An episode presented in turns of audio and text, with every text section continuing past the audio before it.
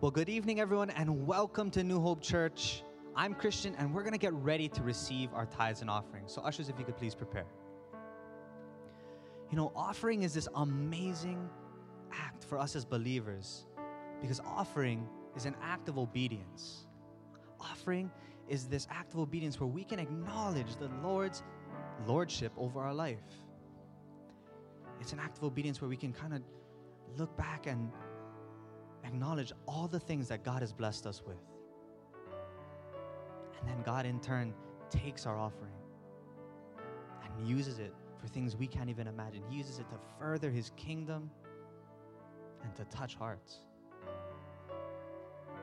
But with that being said, if this is your first time visiting New Hope Church, or you are visiting from another church, we just ask that you not feel obligated to give.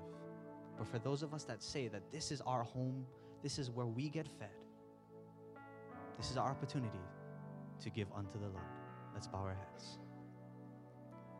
Heavenly Father, Lord, I just pray and I thank you so much for being a God who is faithful to us. Lord, I just pray that you'd bless this offering, that you would bless the hearts, and that you'd use it to further your kingdom. In Jesus' name, amen. Well, tonight we're going to start a brand new, um, not a series, but throughout this entire year, we're going to go through and journey through the entire Bible. And tonight we're going to focus on the first half of Genesis. So, to help with that, we have a video that's going to highlight some of the important events that we're going to go over tonight. So, let's take a look. The book of Genesis it's the first book of the Bible, and its storyline divides into two main parts. There's chapters 1 through 11, which tell the story of God and the whole world. And then there's chapters 12 through 50, which zoom in and tell the story of God and just one man, Abraham, and then his family. And these two parts are connected by a hinge story at the beginning of chapter 12. And this design, it gives us a clue to how to understand the message of the book as a whole and how it introduces the story of the whole Bible. So the book begins with God taking the disorder and the darkness described in the second sentence of the Bible, and God brings out of it order and beauty and goodness. He makes a world where life can flourish. And God makes these creatures called humans, or Adam in Hebrew. He makes them in his image, which has to do with their role and purpose in God's world. So the humans are made to be reflections of God's character out into the world, and they're appointed as God's representatives to rule his world on his behalf. Which in context means to harness all of its potential, to care for it, and make it a place where even more life can flourish. God blesses the humans. It's a key word in this book. And he gives them a garden. It's like a place from which they begin starting to build this new world. Now, the key is that the humans have a choice about how they're going to go about building this world. And that's represented by the tree of the knowledge of good and evil. Up till now, God has provided and defined what is good and what is not good. But now God is giving the humans the dignity and the freedom of a choice. Are they going to trust God's definition of good and evil, or are they going to seize autonomy and define good and evil for themselves? And the stakes are really high. To rebel against God is to embrace death because you're turning away from the giver of life himself. This is represented by the tree of life. And so in chapter 3, a, mysterious figure, a snake, enters into the story. The snake's given no introduction other than it's a creature that God made. And it becomes clear that it's a creature in rebellion against God, and it wants to lead the humans into rebellion and their death. The snake tells a different story about the tree and the choice. It says that seizing the knowledge of good and evil are not going to bring death, that it's actually the way to life and becoming like God themselves. Now, the irony of this is tragic because we know the humans, they're already like God. They were made to reflect God's image. But instead of trusting God, the humans seize autonomy, they take the knowledge of good and evil for themselves, and in an instant, the whole story spirals out of control. The first casualty is human relationships. The man and the woman, they suddenly realize how vulnerable they are. Now, they can't even trust each other. And so they make clothes and they hide their bodies from one another. The second casualty is that intimacy between God and the humans is lost. So they go and run and hide from God, and then when God finds them, they start this game of blame shifting about who rebelled first. Now, right here, the story stops, and there's a series of short poems where God declares to the snake and then to the humans the tragic consequences of their actions. God first tells the snake that despite its apparent victory, it is destined for defeat to eat dust. God promises that one day a seed or a descendant will come from the woman who's going to deliver a lethal strike to the snake's head, which sounds like great news, but this victory is going to come with a cost because the snake too will deliver a lethal strike to the descendant's heel as it's being crushed. It's a very mysterious promise of this wounded victor. But in the flow of the story so far, you see this is an act of God's grace. The humans, they've just rebelled, and what does God do? He promises to rescue them. But this doesn't erase the consequences of the human's decision.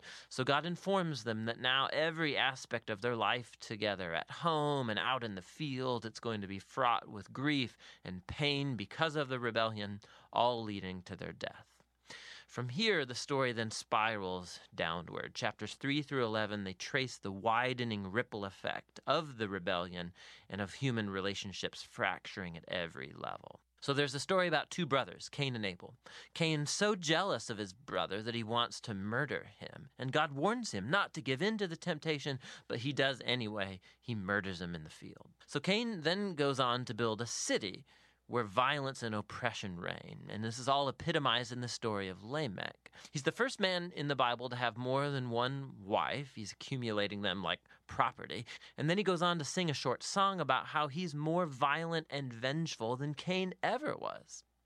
After this, we get an odd story about the sons of God, which could refer to evil angelic beings, or it could refer to ancient kings who claimed that they descended from the gods.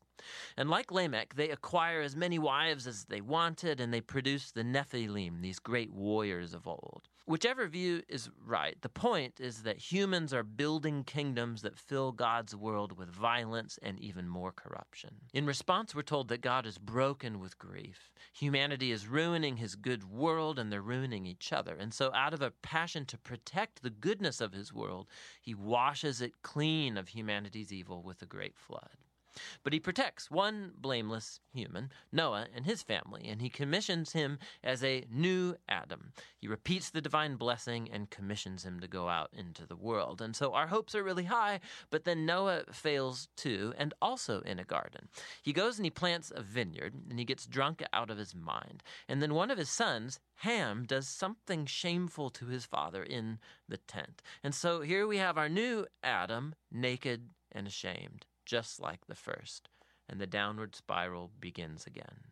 It all leads to the foundation of the city of Babylon. The people of ancient Mesopotamia, they come together around this new technology they have, the brick. And they can make cities and towers bigger and faster than anybody's ever done before. And they want to build a new kind of tower that will reach up to the gods and they will make a great name for themselves. It's an image of human rebellion and arrogance. It's the garden rebellion now writ large. And so God humbles their pride and scatters them. Now, this is a diverse group of stories, but you can see they're all exploring the same basic point. God keeps giving humans the chance to do the right thing with his world, and humans keep ruining it.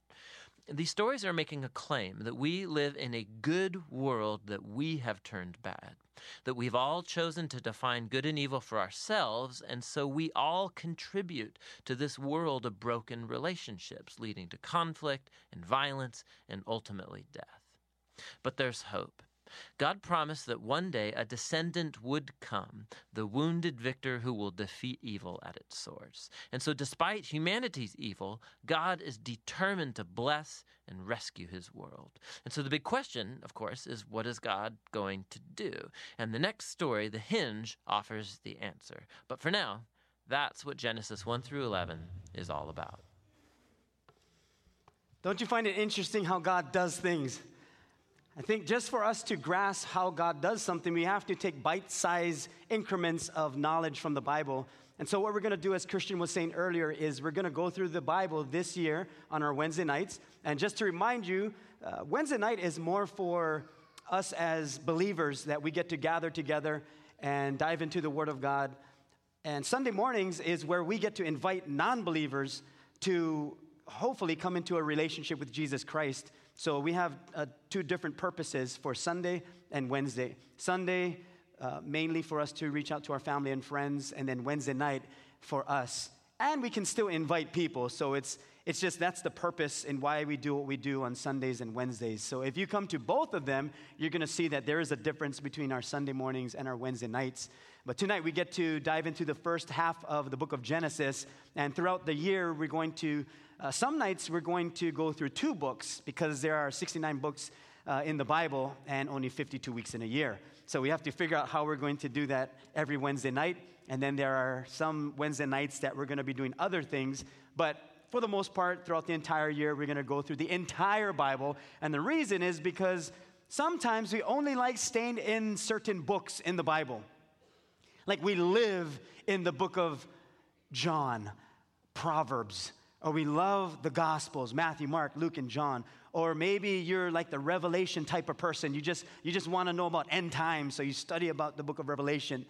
But the problem with that is then we never get to see God's whole entire heart throughout the history of mankind, as well as what was happening in our world and why we are where we're at in our world today. And what we're going to learn is that everything throughout the Bible, everything points to Jesus. Old Testament, New Testament points to Jesus. Old Testament is before Jesus arrives. New Testament is when Jesus is born, his death and resurrection, and then uh, thereafter. So, tonight in the book of Genesis, we're just going to be between uh, chapters 1 and 11. So, if you have your notes, you can take that out. If you're using the, the church app, that will help you to follow along. Uh, if you want to flip through the Bible, we're only going to be in the book of Genesis, so it's not that difficult. You don't have to flip through the entire Bible. But if you think about God's goodness, and that's what we want to talk about tonight God's goodness, that God's goodness cannot be based upon what we see in our world, it has to be based upon God's character in who He is and His qualities. Lest we start judging God's character by the evil of man's heart. Otherwise, if we look to things and look to people to figure out how God is, then it discredits who God is and his purity and his holiness because of our willingness or unwillingness to follow him and our willingness to follow our own evil desires, which is what part of the book of Genesis is is that we follow our evil intents, we follow our evil desires, we follow the whispers of the enemy, and we follow what, what is kind of what relates to us or what we feel like doing.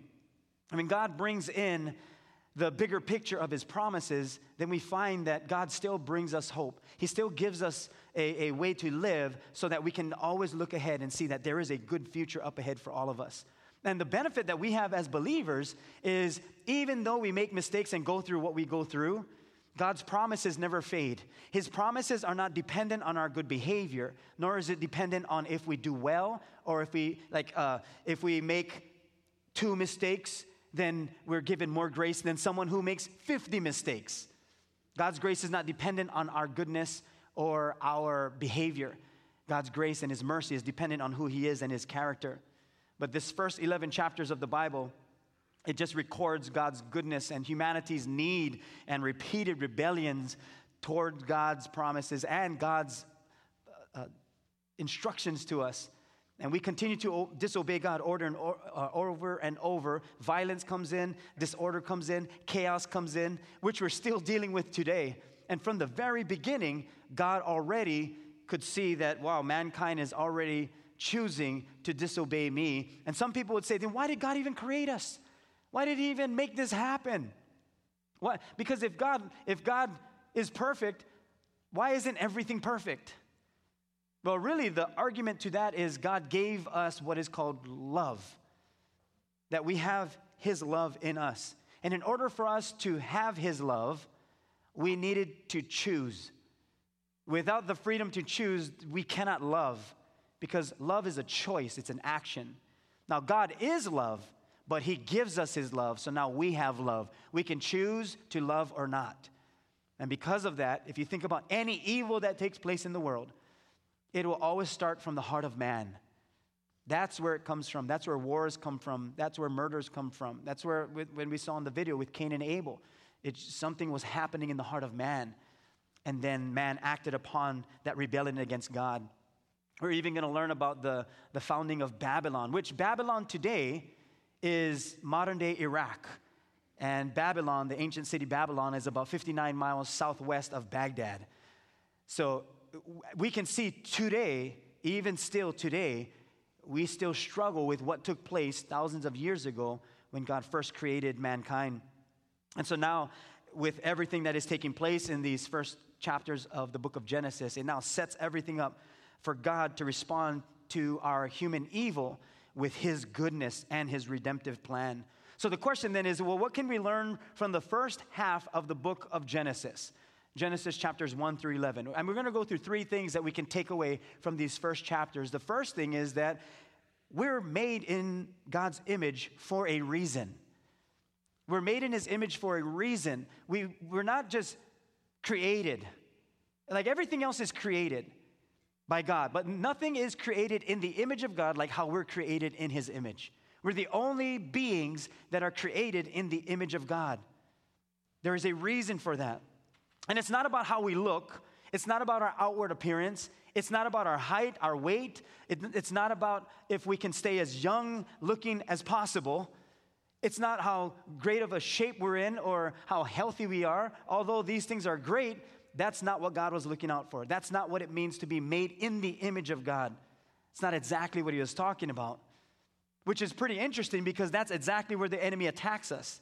He attacks us with our outward appearance with our actual look and how we look in our world today and, and how, how we think people view us. That's what the enemy is going to do. He's going to attack us there. Why does he do that?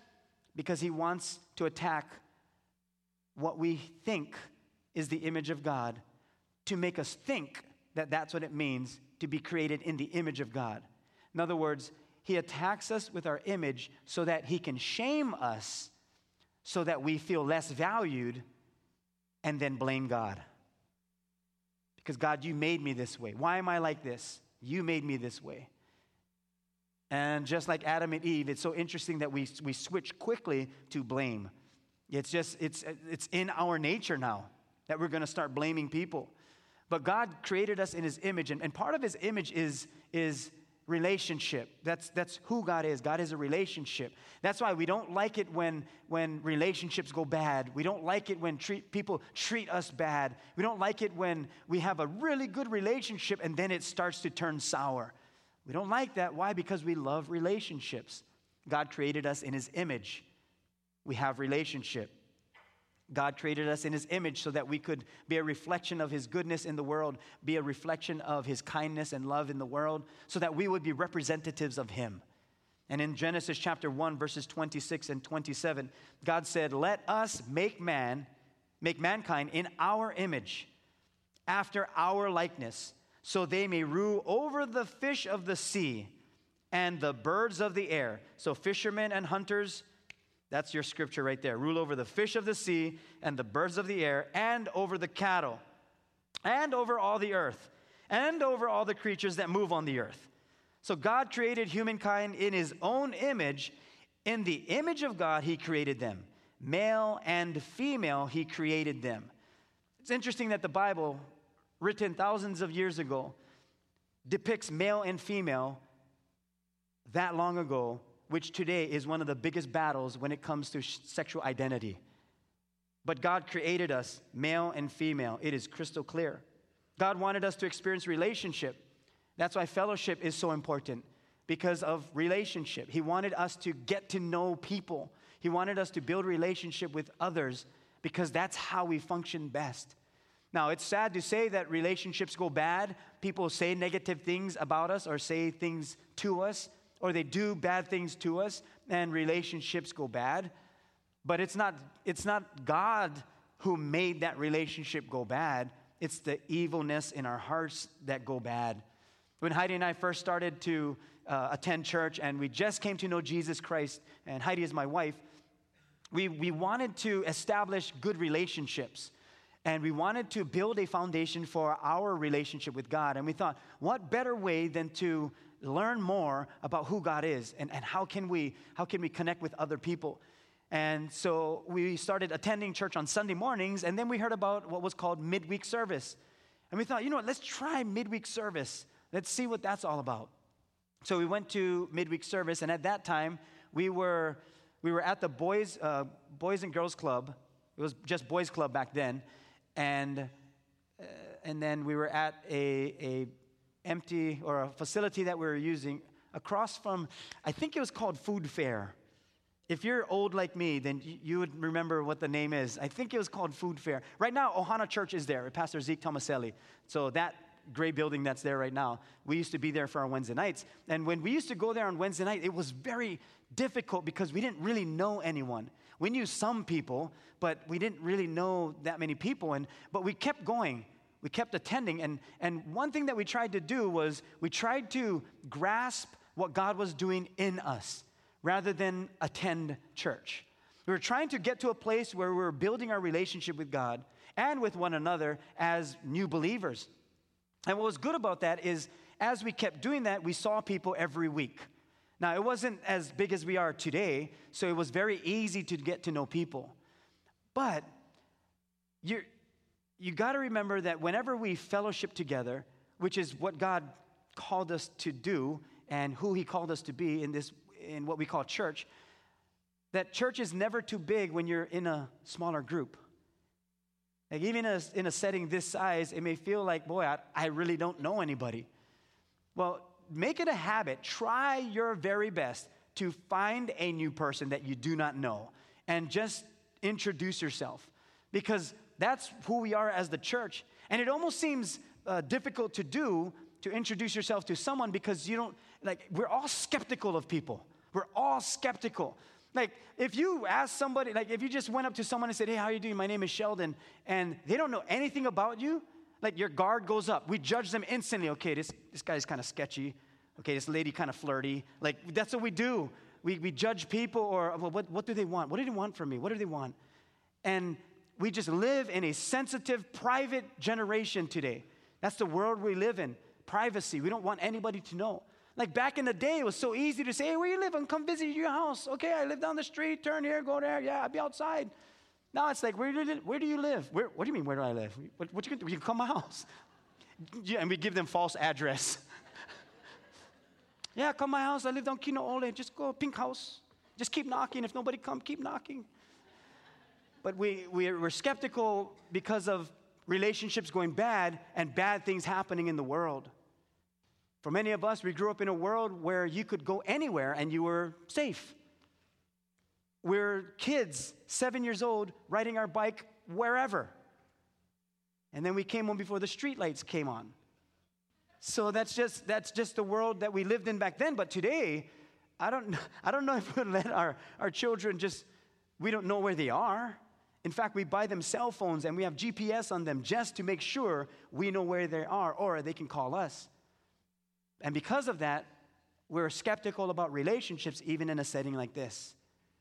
And then uh, once we meet someone, we look them up, we check them out. Okay, let's see this person. This, uh, they, they cool. Eh, Facebook account, not that bad. Instagram, ooh, this guy is weird. Nope, no friends. So we, we toss them out. That's the good side, though. If there aren't like creepers, then you can actually, you know, kind of check. But I think when we gather together in a church setting like this, we can, we can at least do that with one another. Now, I'm going to say this just so that we can at least start somewhere. Men, introduce yourself to men. Women, introduce yourself to women. Because that way, it's not some dude coming up to any lady and it's like, hey, how's it, honey? Actually, if a guy came up to you like that, you'd be like, I'm sorry. Uh, but we want to we wanna start somewhere. And just to protect against, you know, that kind of stuff. And you know what I mean. Uh, so I think when it comes to the relationship side of it, it takes effort. It takes, it takes risk. It takes time for us to develop that. But even as a church, you know, in a setting like this, how often do we meet new people?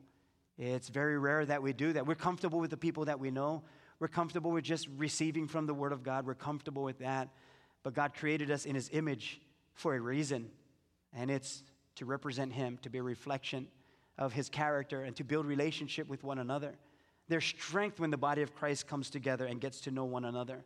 And He made us in His image so that we could understand who He is first, which is He's a relationship God the Father, God the Son, God the Holy Spirit.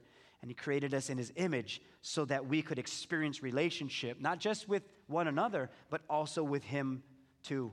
In Genesis chapter 2, verse 25, it tells us that the man and his wife, which her name is Eve, because she was the mother of uh, um, mother of uh, humans, humans, human beings.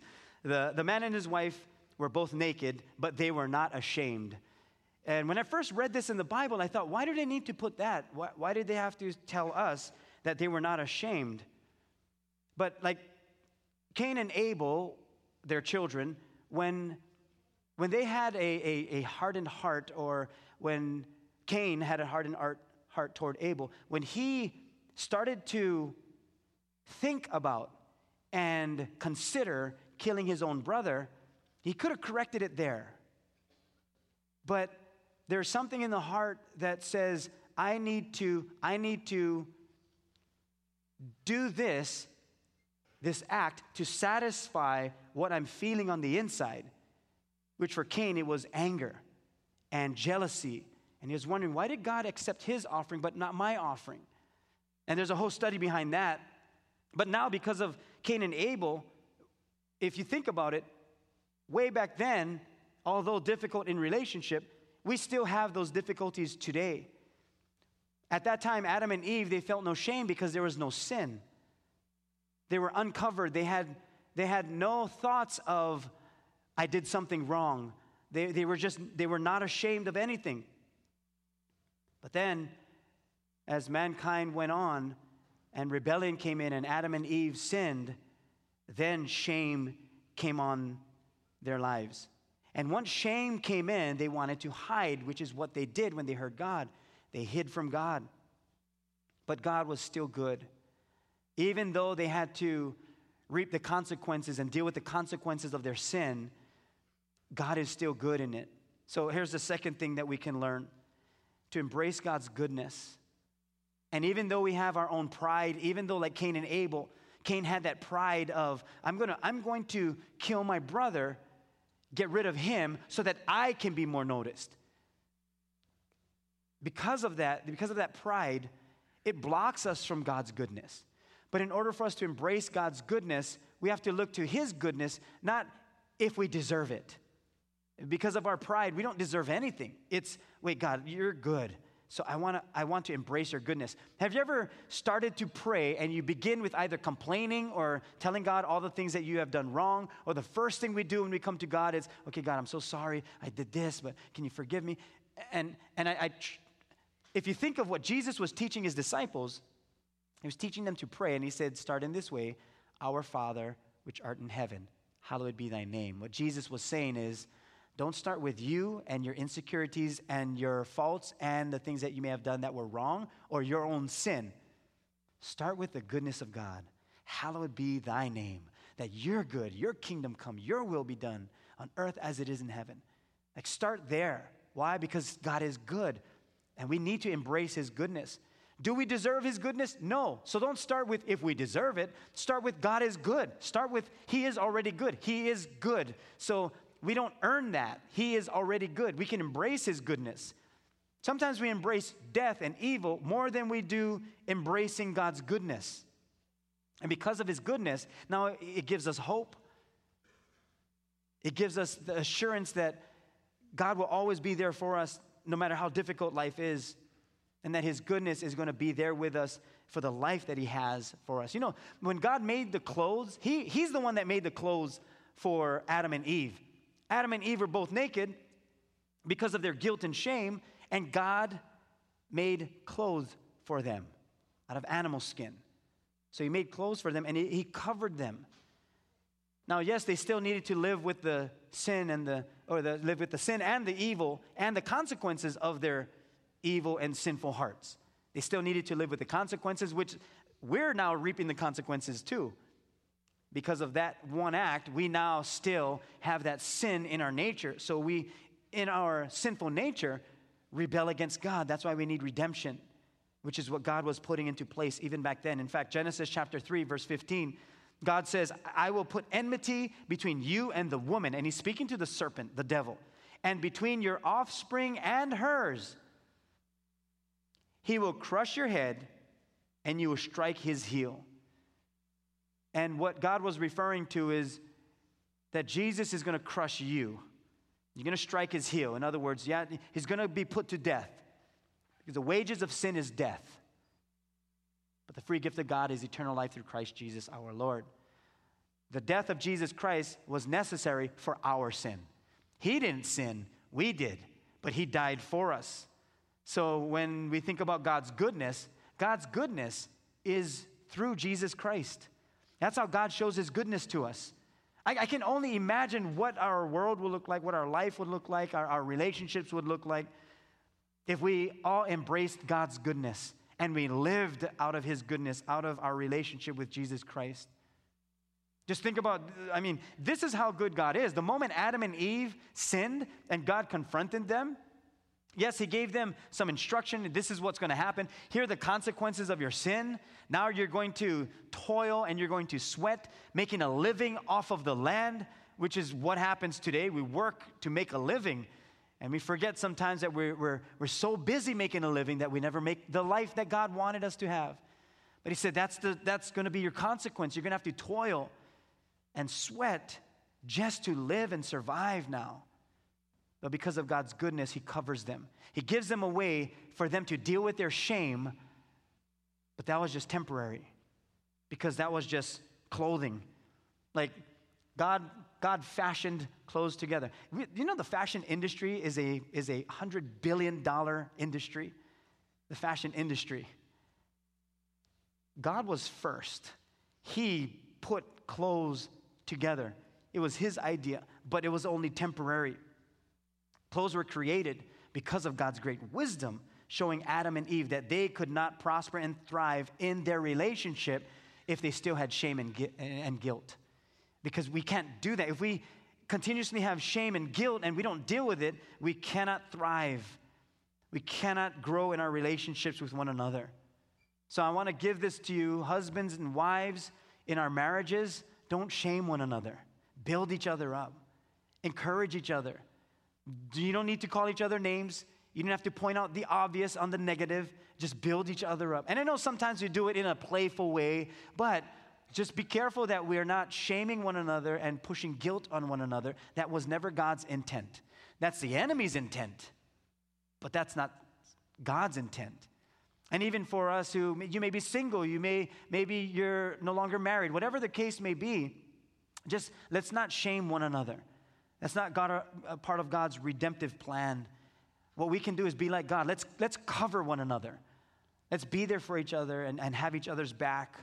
And in fact, at, at our Pause conference, we'll be talking about that uh, for married couples. That, that, our Pause marriage conference happening in February, February 7th and 8th, uh, we're going to be talking about how in our marriages we can strengthen one another how we can build each other up. So if you're interested, you can, you can go to the information center. Uh, but the third thing that we want to learn from these chapters is that God will always give us another chance. He always gives us another chance. I'm so thankful that God gives us chance after chance after chance. Like every day that comes and every morning that comes, He says, I'm, I'm renewing every single day for you because great is thy faithfulness that my mercies are going to be new every single morning. He gives us chance after chance after chance. Now, many of us understand that. The problem is we don't do that. We don't give each other chance after chance after chance. I said this before, but there was one time I apologized to Heidi for something that I said. We were grumbling and fighting, and I don't even know what over. And then I don't know how long we weren't talking, but Finally, I came to her and I, I, I, mustered up enough energy and, and spiritual holiness to come to her and, and, and apologize. And I said, Heidi, you know, I'm, I'm so sorry that I said those things. I'm so sorry that I treated you that way. I, I'm, I'm so sorry. And Heidi, in all her holiness and wonder and splendor, She said, I'm tired of your sorries. I, was, I was like, What? That's not biblical. Let's check the Bible if that's a scripture. And then we talked a little bit more, but basically, what she was saying is, you keep saying you're sorry for the same thing. Are you really sorry? And it was a learning point in our marriage. I mean, that was last week, but we're doing better this week, so we're, we're good. We're good. But I realized that, yeah, we can, we can give each other chance after chance after chance, which is by the grace of God that we can do that. But if I'm being given chance after chance after chance after chance, I think I should use God's grace, His power. That's what grace means His grace, His power to change. Why not take advantage of God's grace? He's given us His power. His power of grace is not so that we keep doing the things that we've been doing that are sinful or inconsistent with godliness. It's so that we have the power to change. That's what grace is for. It's so that we're given that power to change. You know, in the flood, the flood, when, when uh, Noah and uh, his entire family was with him and, and, and the animals were with him on the ark, and God flooded the earth, God wiped out the rest of mankind. And God's promise was that we're gonna, we're gonna have a new beginning. It's a demonstration of God's new beginning with human beings. He said, I'm gonna flood the earth, but I'm gonna give you a new beginning. And God gave us a, a, the greatest logo as a reminder of his promises. He said, I'm gonna start afresh. And in Genesis chapter 9, verses 8 through 17, God told Noah and his sons, I hereby confirm my covenant with you. It almost sounds like a, like, a, like a constitution of the United States of America. I hereby confirm my covenant with you. And it sounds so regal and so grand, which it is because God made this covenant with us. I hereby confirm my covenant with you and your descendants and with all the animals that were on the boat with you the birds, the livestock, and all the wild animals, every living creature on earth. Yes, I am confirming my covenant with you. Never again will floodwaters kill all living creatures. Never again will a flood destroy the earth. Maybe Bayfront, but not the whole earth. He said, Not the whole earth. Then God said, I am giving you a sign of my covenant with you, with all living creatures, for all generations to come, which is us included. I have placed my rainbow in the clouds. It is the sign of my covenant with you and with all the earth. When I send clouds over the earth, the rainbow will appear in the, in the clouds, and I will remember my covenant with you and with all living creatures. Never again will the flood waters destroy all life. And when I see the rainbow in the clouds, I will remember the eternal covenant between God and every living creature on earth. Then God said to Noah, Yes, this rainbow is the sign of the covenant I am confirming with all the creatures on earth. God created the rainbow. He's the one that came up with its design, and He's the one who came up with the idea of that's going to be a reminder. Kind of like the sign up in the sky that when it starts raining, and here in Hilo, we, we know rainbows. We know weather too, or rain, because, well, we've been getting a lot of rain in the past couple of weeks. And so he shows us the rainbow. That's, that's his idea, which is pretty interesting because organizations use the rainbow, schools use the rainbow, clubs use the rainbow, uh, uh, coloring books have rainbows in it. But many people don't even understand what the rainbow represents. It's almost like we got to redeem the rainbow for everybody to understand that that's the promise of God that we're never that is never going to he's never going to flood the earth again. The only flood that ever came that God brought to this earth that didn't destroy mankind but built us up is his flood of his love. That he flooded us with the love of Christ. He flooded us with the love of his grace and his mercy. He will never again flood the earth to kill all mankind. In fact, he flooded the earth with his love, grace, mercy, and kindness to give life to everyone on this earth. That's his goodness, his mercy, his grace. If you think about those two words, mercy and grace, mercy is the act of withholding what we deserve. That's God's mercy. He withholds what we deserve, in, in, like punishment. He withholds the punishment on us that we deserve. He took it out on his one and only son, but he withheld punishment that we deserved. And grace is the act of giving undeserved favor. That God gives us his grace. And because of his grace, because of his mercy, we will always have access to him because of what Jesus did for us on the cross. I'm, I'm so thankful for his grace and his mercy. The creation that God created the earth, the heavens, the skies, the planets, and the solar system, and how everything functions. Here in Hawaii, we love the beach, the ocean, and there's so much power in everything. But God created that. He shows us His power in all of creation. The flood shows us God's power. The languages that God changed at the Tower of Babel when they were building these towers uh, the, to get to the skies so that they could build something for themselves it shows God's power that He could change their languages. And then comes Jesus Christ that shows God's goodness, His grace, and His mercy. But even still, mankind, that's why we need Jesus every single day. We need to be before Him every single day. And because of mankind, we, we still have insecurities. We still do things that are not pleasing to God. In fact, when Noah and his family were now re, uh, uh, once again repopulating the earth, and, and as we learned in that quick video, that Noah had a vineyard, he had some grapes, he made his own wine, and then started to test his own wine. not too sweet. And he, he kind of was going tipsy a little bit, and he got, uh, he got knocked out. And so he's in his tent and he's naked, and here comes Ham, one of his sons. And then Ham goes to his brothers and says, Hey, dad's naked in the tent, come look. It's kind of teasing. But his other two brothers, Shem and Japheth, they entered the tent backwards with a covering to cover their father's nakedness. In Genesis 9:23 it records that Shem and Japheth took the garment and placed it on their shoulders. Then they walked in backwards and covered up their father's nakedness. Their faces were turned the other way, so they did not see their father's nakedness. Here's what we can take from this, and this is so important for us as believers. Let's stop uncovering people's flaws, their faults. Now, I'm not saying sweep things under the rug, but sometimes we uncover people's nakedness, their shame, and their guilt. Let's be believers who cover one another with God's love, His grace, and His forgiveness. That instead of shaming people, we cover them, that we, we help them find healing in Jesus' name. Because it's not going to come from us, but we as believers, we can do that for one another. Instead of shaming one another, we can bring redemption and we can bring them closer to Jesus Christ. Well, after all of this takes place and now the earth is being repopulated again, still the heart of man is still evil mankind begins to innovate. They, they invent what is called bricks. They invent bricks.